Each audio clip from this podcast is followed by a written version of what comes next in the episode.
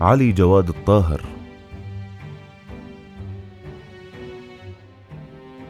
في عام 1919 ولد الدكتور علي جواد الطاهر في الحلة وتلقى فيها تعليمه الابتدائي ثم الثانوي.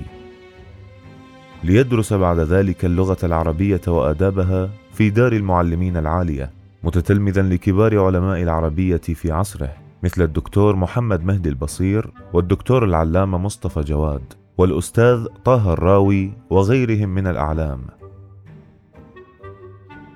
يعد علي جواد الطاهر واحدا من أهم النقاد والمحققين في عصره إذ النقد ميدانه الأرحب والأهم من بين الميادين الأدبية.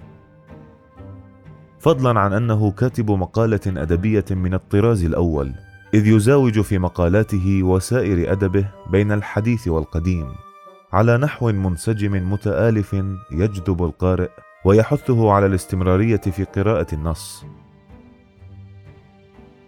في عام 1954 حاز درجة الدكتوراه من جامعة السوربون في فرنسا. توفي في بغداد عام 1996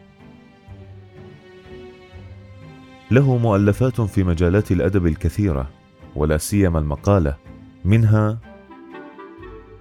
أساتذتي ومقالاتي والباب الضيق